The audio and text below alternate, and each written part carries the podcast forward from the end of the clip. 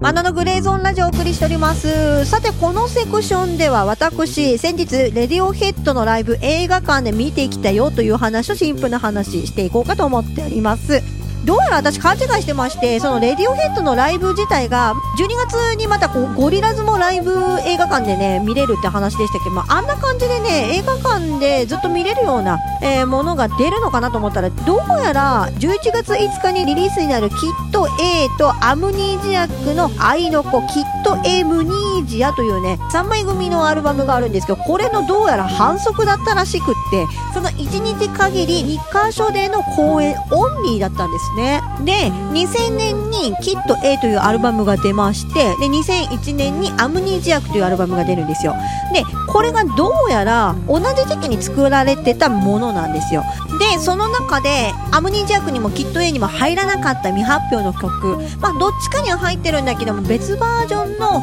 曲とかが収録されてるのが11月5日に3枚目としてねこうセット売りみたいな形でリリースされたんですね。それがキット A ムニージアの3枚目のディスクだったりするんですけども。まあ仕様を言うと3枚セットのアルバムなんですよ。で1枚目はキット A が丸々入ってる。で2枚目はアムニージアクが丸々入ってる。で3枚目がその未発表曲だったり別バージョンの曲が入ってるっていうねもう3枚売りのボックスセットみたいなねそんな売り方してるねアルバムが11月5日に出ますよっていうのの反則で行われた映画が11月4日の私が見に行った映画なんですよ。でこれ何かっつうとそのね2001年のアムニジャック出たぐらいのツアーだと思うんですけどもパリのちっちゃな箱で行われたライブを映画館で見てきたってそんな感じでございます。97年の OK コンピューターというアルバムでレディオヘッドはバカみたいに成功を収めちゃうんですけどもこれによってボーカルフロントマンのトム・ヨークがかなり生死を病んでるっていう。その皮肉さという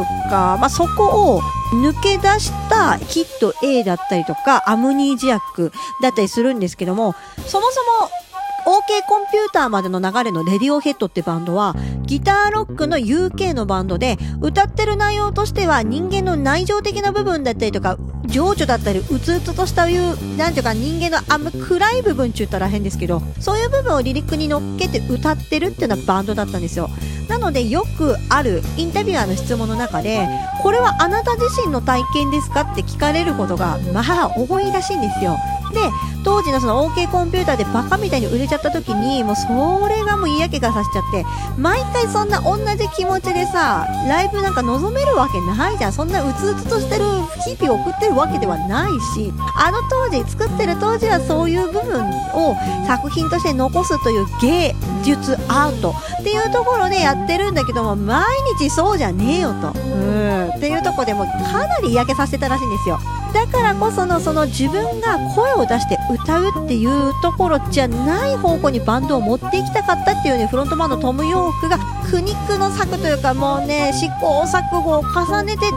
たそして音楽が作れない時期も乗り越えて作った音楽がきっと A だったんですけどもまあ我々みたいにね UK のギターロック大好きっ子たちはねやっぱきっと A 聞いてなんじゃこりゃとなんかレディオヘッダーどうしちゃったんだというようなあまあオーディエンスの意見ですよ。だからあんまりさ当時の、まあ、反応としては新しいレディオヘッドっていうところとえーっていうところで賛否両論はあったっていうのは記事で読んだことがあります、まあ、ボロカス言ってる人もいますかね。きっと A 以降のレディオヘッドはレディオヘッドじゃないって言った人もいますからね。なんかでもバンドってあくまで歴史だから。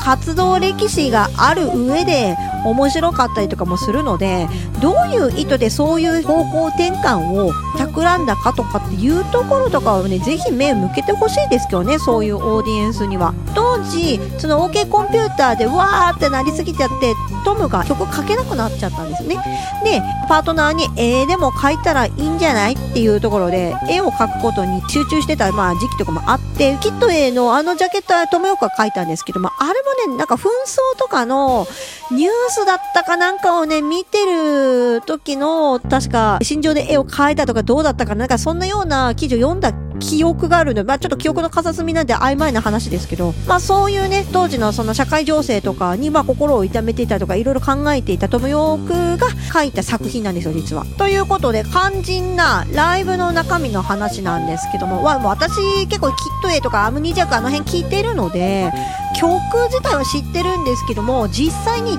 どういう風に電子のバンドって演奏してるかっていうところまでやっぱりこう音源だけ聞いてたらわからないじゃないですかそれってああこの人がこういう楽器を触っててこれぐらいの高音帯がいてこれって成立するんだとかそういうことがね分かる。あの何て言うかな正解答え合わせみたいな。感じで、ああ、この楽器使ってんだとかっていうところをね、私はまじまじと見てましたけど、印象としましては、ドラムとベース、リズム隊ですね、の音色はかなり芯のある、ちゃんとした、なんちゅうかな、エフェクトとかかけてないものが多いんですね。そこで現実感っていう、あとは曲の枠組みみたいなところをしっかり取りつつ、上物、そしてトム・ヨークの声、これによって幻想的なところを司ってるんですね。だからその現実っぽい部分と幻想的っぽい部分をアナログでこうミックスさせてるっていうような楽曲の作り方をしてるんだなっていうそんな印象を持ちました。で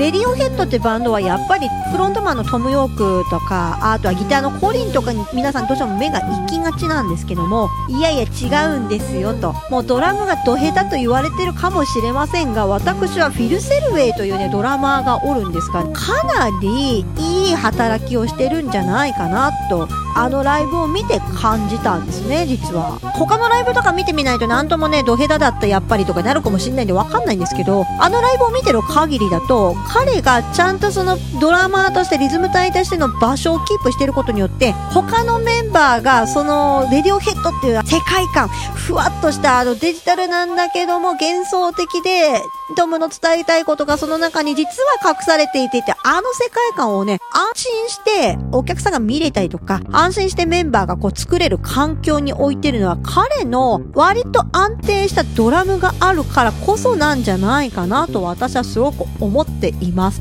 あとはものづくりという観点において見させていただいた時にやっぱり今ってこうインスタントに何でも物作れるじゃないですか。私の音楽なんかもう割とインスタント音楽なんでもうもうペロペロの P なんですけどさ。あのーものづくりってこういう風に作るよねっていうのをやっぱりキット A だったりアムニージャックだったりあの辺は特にほらスタジオにこもってずっと作り続けてきた背景っていうのがもうあのライブ見るだけでわかる。うん。今のさ、やっぱ作ってる悪くはないんです。インスタントのもの作れるっていうのはね、すごくテクノロジーの発達したいい結果だったりするので、否定はしないんですけども、もっとゆっくりじっくりものを作るっていう、こういうところにね、今我々は目を向けないといけないんじゃないかなということをそのキット A とかあのアムニジアクであの苦悩して、えー、それでもそれでもって試行錯誤して作っているものを演奏している彼らのリアルみたいなところを見たことによって、まあ、あのスクリーン越しだけでも十分に伝わってきますよね。で、まあ、あの言語もわかんないじゃないですか私なんか特に英語読めないしけないからさ。だけどそれが十分に伝わるってことはよっぽどこう考えられて作られた作品それプラスライブで実際にパフォーマンスする時の計算されてる感じ。なんだけどもトムがしっかり気持ちが乗せれるようにちゃんと計算されてるという。まああのステージは本当素晴らしいなと思いましたね。そういう意味でも。というね熱弁をしてたかなり時間が過ぎてましたね。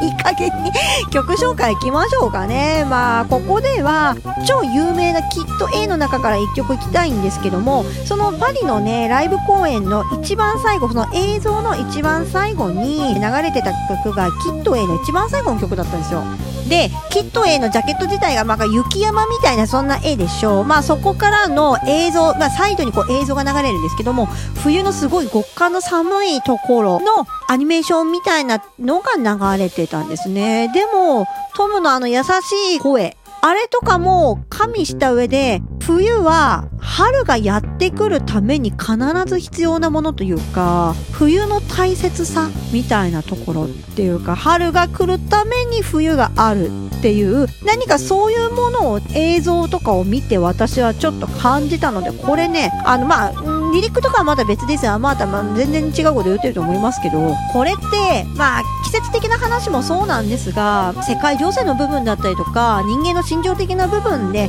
冬から春って、まあそんなね、ニュアンスで何か伝えたいのかななんて思っております。まあ紛争とかの背景ですからね。ということで、一番最後の曲じゃないわ。10曲目だったわ。ということで、モーションピクチャーサウンドトラックご紹介します。Apple Music 並びに Spotify の URL 説明文に貼らせていただきますので、こちらからぜひ聴いてみてください。頭のね、オルガンみたいな音でファーってしてるのが、季節的なあの冬の凛とした寒さをちょっとね、伝えるようなそんなイメージが私にありました。ということで、次のセクションでは続考えるヒット、えー、やっていきましょう。